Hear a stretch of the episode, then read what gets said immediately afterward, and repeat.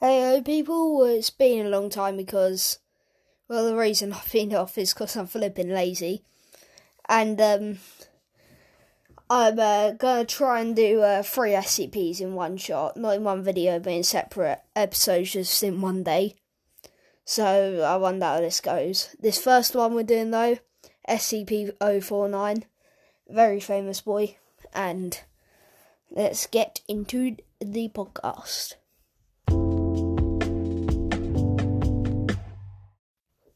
So, SCP 049 is the famous Plague Doctor we all know and love.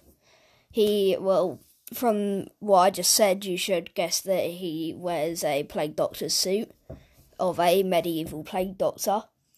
He um, appears about one 1.9 meters in height,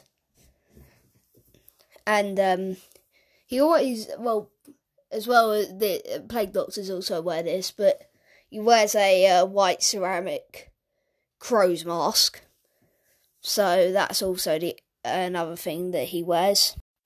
Also, um, scientific X-ray shows that he does indeed have a um, humanoid skeletal structure.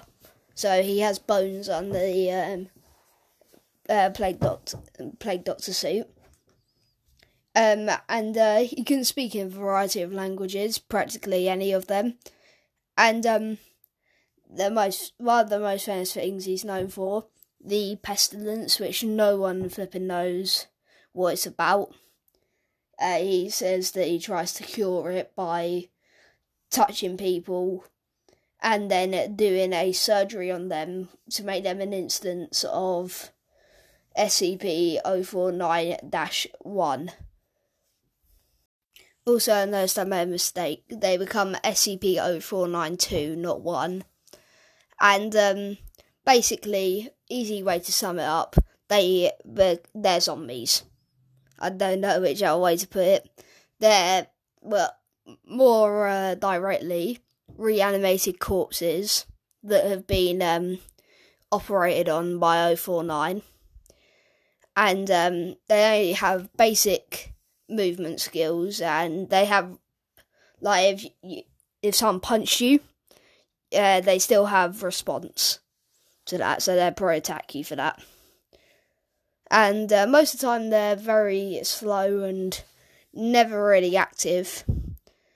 And I don't think they can speak either.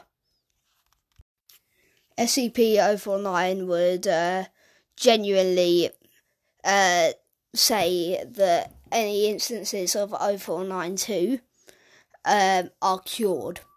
He uh, they found 049 in um, France when there's a bunch of people missing, and also many instances of SCP 049 Now you know what it is, let's go to the ratings. So the main reason he goes high up on my list is because he can kill people with the touch of his finger, and he can bring dead corpses back to life when they have been so so called cured. So for that for those two reasons, I'm gonna put him up on the list as a four out of five difficulty if he escaped his containment cell. Okay, if you enjoyed that podcast, make sure to stick around for more. But for now, I'll see you all later. Now, bye bye.